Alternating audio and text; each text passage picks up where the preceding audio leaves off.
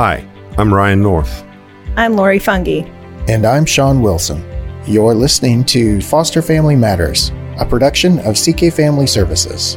People united through God to enhance the physical, emotional, and spiritual well being of at risk children and families. Welcome back to Foster Family Matters. Thanks for joining us. We are super excited that you have uh, stuck with us throughout all of these episodes. I think this will this one will actually be the 14, 15, 16. This will be 17. This is like, this is episode 17 that we're shooting right now. few more before 20. That's fantastic. Just 83 more to go before our 100th. That's fantastic. It's good math, Ryan. All the I'm very good. naysayers, Thank you. they all said we'd never make it past half of an episode. Who's they? You were one of those. no, I'm kidding. It was me. It was me. I was yeah. always very hopeful. She always thought we'd get to two. Hope is a great thing, right? Like Isn't hope- it though? It's inspirational. It's hopeful. It's motivational. It's motivational. It's comforting. It is. so, what are we talking about today, guys? Hope. Care. Joy, Hopeful care. love. No. How about this? Sean asks a question and then we answer it, but we each only contribute one, One word, word. to the sentence back and forth. Yeah. What's your favorite flavor of ice cream? My Favorite flavor is pistachio. That seems like a stopping point. Okay. period. Yeah, that was a fun game. All right. So we actually do have a topic. And um, for those of you who have not already bugged out, I, why do we start every episode saying that way? We're I- all praying Setting that you're still with us. You know You're what it setting is? appropriately low expectations. I have decided that that it's important. The, the key to a successful podcast is to shed the chaff as quickly as possible. Just like when you're when you're trying to thresh wheat, man. Look, if you want to make bread, you got to get rid of that stuff. That's right what I'm You talking do. about. That's what I'm talking about. Because So we're baking loaves of content bread over here. it's delicious. to nourish. and occasionally Wow, look at that. Oh, well played, Funky. You need to go work in the marketing Beautiful. department. Okay. Like, okay, I can do I will. I like my bread with butter on it. I don't know many that don't. Mm. Yeah. That was a little put the lotion in the basket though. What? I need a. She need says a things that are button. confusing. This thing doesn't have a.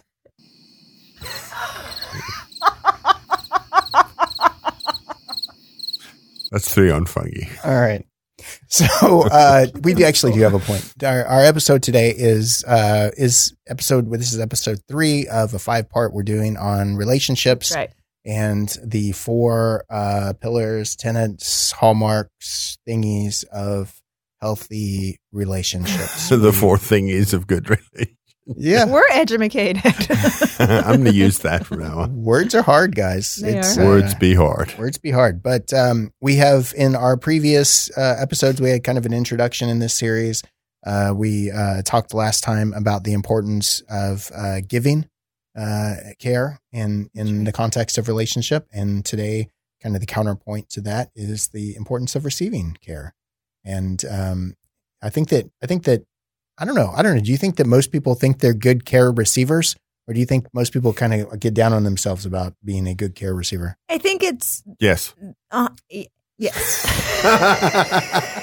Way to go. I think because it's so simplistic, we have an automatic response of saying just what Ryan did. Yes. Mm. Um, that, yeah, I'm, I, I do that well without giving it a lot of thought. Sure, I like people to dote on me or I like people giving me things. And, and I think we, we make it simple, but it's not, there may, it may be a, a, a simple concept, but it can be complex. And so, what does that mean to really receive nurturing care? And I'll be the first person to say, I'm not good at it. Mm. I have a very, very hard time um, allowing somebody to step in. And in the most benign way, um, this is this is kind of a, a way to look at it. Um, was independent uh, at a very young age, and took a lot of pride in my independence. That there's really nothing I can can't do on my own and for myself. Um, and I don't really ever need anybody. That was always my stance before I met my husband. Mm. Um, in so much of of living on my own independently and going to the grocery store, and you have 20 bags, and I'm the person that I'm only taking one trip. Um, there's not coming back and forth, especially when I lived in apartments on the top story. Yeah. I am going to figure out a way to uh, get all these 20 bags on both arms, still unlock my door and get in without breaking anything. And I became quite quite good at it, to be honest. Oh. I'm, yeah, Well, I challenge. was a single extended. person living on the. That was the wrong button. Sorry. Why was a single person living on their own needing 20 bags of groceries?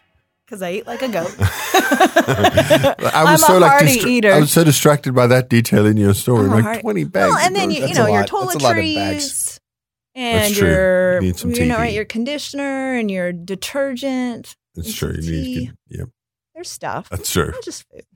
So when I started dating my husband, he um Carried I the was- bags upstairs for you. well he started to and and I took offense to it and said no I, I Mm. got this I can do this and it took a moment there were many times of me pushing back on his attempts to help me where it dawned on me it was almost you know the spirit speaking to my soul my soul of child you're not letting him feel fulfilled by being chivalrous to you Mhm. you are taking away something from him Mhm. that he is going that he doesn't get to experience about caring and doting and, and loving you in this way Mhm. and i really had it was so eye-opening once that really resonated with my soul that i had to be intentional and very mindful of all the things that i wanted to do that i knew i could do that i didn't need help doing and this this pride and this proving a point that i had to put aside and make room for my husband to to be able to feel feel fulfilled by me by allowing him to do those things. And so this is just a really small way of receiving care that I didn't do very well at. So my, my response to your question is similar but slightly different because I wrote some things down while you were talking. And I think for me, um, I have confused liking people doing things for me with people taking care of me. Mm. But I think I'm way more comfortable with you doing something for me than I am with you taking care of me. Like, um, you know, getting me something to drink. Well, I don't view that as taking care of me. I view that as just, I need something to drink and you took care of that, right? Mm. But over time, I've had to sort of morph my thinking on that and Mhm. allow people to take care of me. Um, I remember one of the first arguments we ever had in our, in our marriage. Um, we were married about nine months, and I um, and I and I was ill for a few days. I don't think I had like I don't know what it was, but I was in bed for a couple of days. And so I, like you, have always been a very independent person and just took care of myself. Um, and part of that, as I've learned about attachment and things like that, I realized that was just my attempt at keeping people at a safe emotional distance, not allowing them to be close enough to care for me. So, um, yours, yours, my, my, my wife of less than a year. And so she uh, wants to, she's like, I'm, I'm going to make you, um, make you some soup. And so I'm like, I can make my own soup. Mhm. And I'm like, and so we go to the kitchen and I just like, and make soup. It was like opening like a can of Progresso or whatever, right? And heating it up. And we get into this argument, like literally it's the first argument in our marriage uh, about why I want to just let her take care of me. Because it just felt so uncomfortable to me to have somebody want to take care of me like that. And so I've always been super comfortable with you doing stuff for me. But when there is there is relational value or emotional context to the doing stuff for me, that's always been really, really hard. I think for me. though that you guys just said the same thing. You just said it in a different way. Like Yeah. you, you said I, I need to have that sense of independence, and you said I can't. I, I, I, I when it comes to caregiving, I need to feel like I'm like I can do that, right? Which I think is is kind of the same thing, and right? making sense. You you you know you t- traced it back to this place of independence meant um, a, a a wall or a boundary from other people getting in. Mine was being raised by a single mom and two older sisters, so it was the four of us. Of you need to make sure that you you can't rely on anybody else. I mean, hopefully you can. You can have that healthy relationship, but don't bank on that because come the end of the day, it may be that you're going to be the only person that can take care of X, Y, and Z. So you mm. need to make sure that you can take care of X, Y, and Z. And Right. so I grew up thinking, yes, I can rely on people. My faith in people wasn't shattered,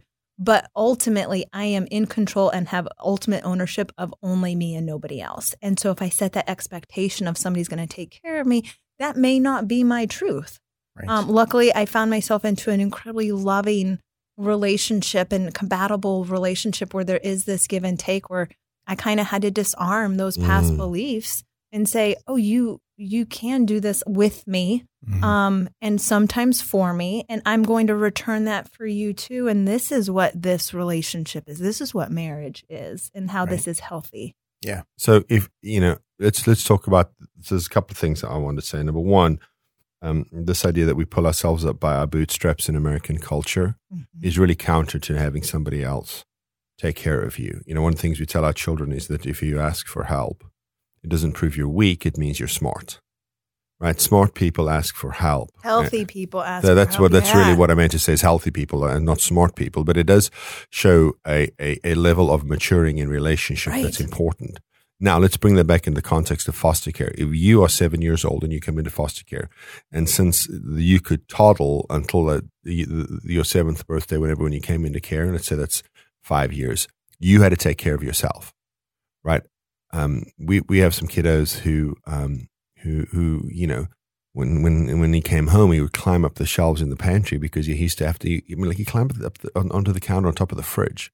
We found out that's where Grandma used to this used to keep the cereal so the Yeah. kids couldn't get it.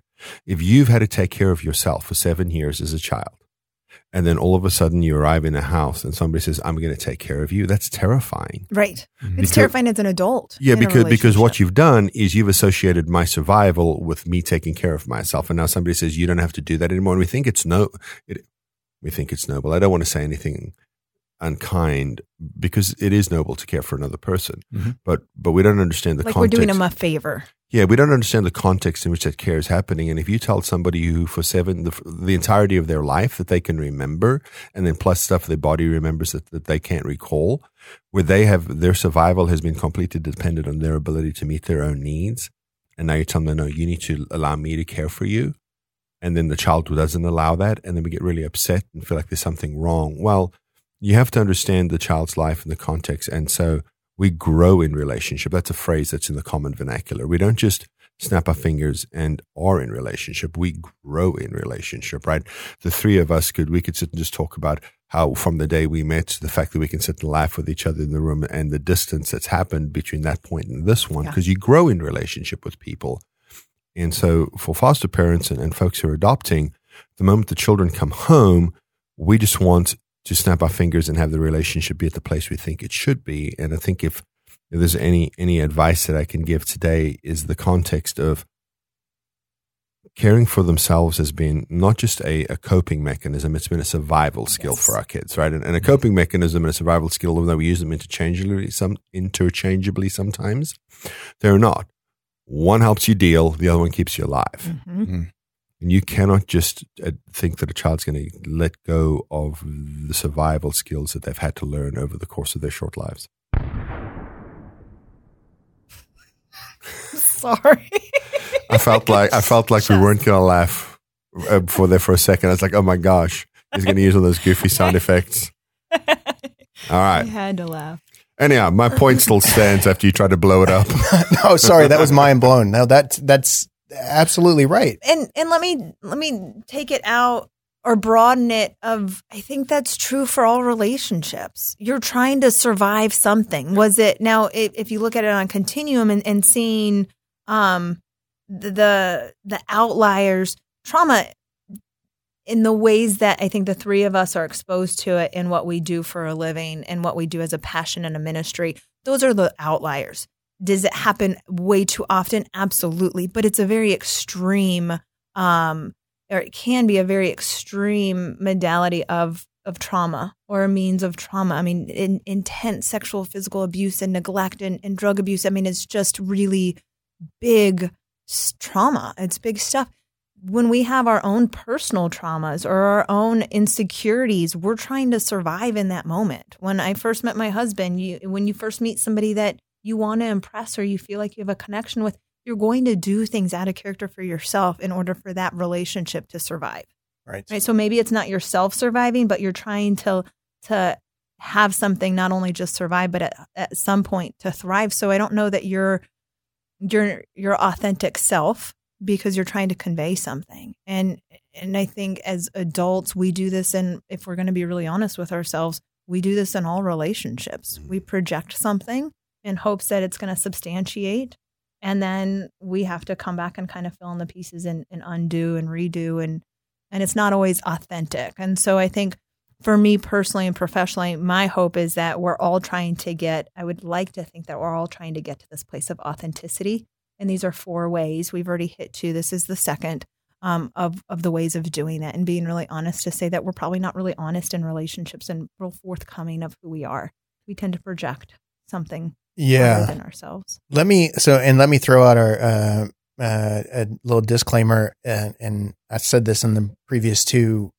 so if you've this will be the third time, so maybe it'll take this time. I don't know. Maybe it took the last time, Maybe. but um, it's important because I think that sometimes we we view these sort of I'm going to call this a self help discussion from the perspective of we're we're listening to this information to self help somebody else, and um, I think that when you when you in the context of a discussion about being a good care receiver, it's important to realize, just like we said in the context of being a good caregiver, that if you're in relationship with somebody who's not a good care receiver, don't take that personally. Right. If if That's you're good. if you're a care receiver and you're you have an expectation that somebody is going to be caregiving you, uh, giving care to you, and maybe they're not a great caregiver, it's just as important to kind of keep that in context as well. Um, yeah, And I think that can be interwoven into our last session about about giving care, receiving care. We tend to receive care or want to receive care in a way that feels familiar to us. right. And so, going back to Ryan's example, you get a child with a traumatic background, they're going to be expecting quote unquote care in the way of what they're used to. So, that may Mm. look like neglect, that may look like physical abuse, or when you're amped up and you're about to flip your own lid as a parent, because let's be honest, it happens on the daily. That they're waiting for the fist to come, they're waiting for the red Mm. face, they're waiting for the the the kick to happen, the punch, the yelling, the screaming that may be the way that they're used to receiving care. Now, is it nurturing? Of course, we can argument all day that it's not, but to them, that's the only care that they know. Mm. And so we need to offer some space and some understanding for that. And in the same breath, me as an adult, I have a specific way that I know when I'm truly, truly loved and cared for. Um, that's unique to me based on my own past, the way that I was brought up, my own temperament, and my personality Mhm. and it could be completely different for my husband because he's his own unique person. And so understanding each other's individualities and being able to step outside, I give care in the way or I receive care in the way that I received care as a child and I have that expectation that that care coming to me is going to be one that's familiar. Now when my husband does something that's kind of out of the norm for him or for me, I need to allow that to play out rather than stopping it or judging it or questioning it. Um, and I, I, I should just accept it of this is something new and this is something that we can probably grow on. Um, Absolutely. Absolutely, absolutely. I, I was I wrote down the word personally over here um, because um, you know our kids. What we'll sometimes do is is is we think, oh my gosh, um, what I have to do is, um, you know, when we care for the kids, sometimes they don't receive the care the way that we intended, and then we take it personally. Um, like one of the things that that you know was communicated to us early on in this journey, and something that we we communicate with people all the time is like don't touch a child unless you ask them if it's okay mhm. because if if, if every time they were touched violence was part of, of of that equation Sure. think about what they're thinking about and so you know until the kids get to Or know us indecency. yeah and until the kids yeah that's a good Right. point and until the kids get to know us and we get to know them a little bit better it's like you know is a high five okay may i hug you Right. and and and so there's a bunch of great things that happen. There's number one, you're asking permission, um, you're respecting them, you're respecting their boundaries, and they're starting to learn that they matter. But but I guess the only piece of the only point I'm really trying to make here is that we can't take it personally when the kids don't receive the care the way we think they should receive. it. Right. Absolutely. Well, and we'll get into in the next episode. And I think this is key to, to kind of combining these first two episodes together the giving and the receiving, they're interwoven. But because we're frequently not the giver and the receiver of the same care, we're either the giver or the receiver of the care, it's important that we communicate. Yeah. Right. And Yeah. and the next topic that we're going to get into, and I'm not trying to cut this episode short, I'm just re- referencing it at this point in time, is Teasing the next episode. teasing the next episode is the ability to negotiate our wants and our needs, right? Yeah. And because that's it's it's unfair to the other party to just sit on it Yeah. and and force them to to guess uh, blindly about what is going to meet your need or your want or uh, even even if you've been in a long relationship with somebody to assume that they really fully understand you if you've never actually communicated Mhm. um, that that I think is unfair as well. So, anyways, we'll get into that in the next episode. Well, that's where the give and receives interwoven, like you said, because as you grow in relationship with somebody and you get to know who they really are, and I think that parents should be the world's leading experts in their children. Yes. You should know every detail about them. Are they morning people? Do they struggle at bedtime? What snacks are healthy for them? How often do they need hydration? All those kinds of things.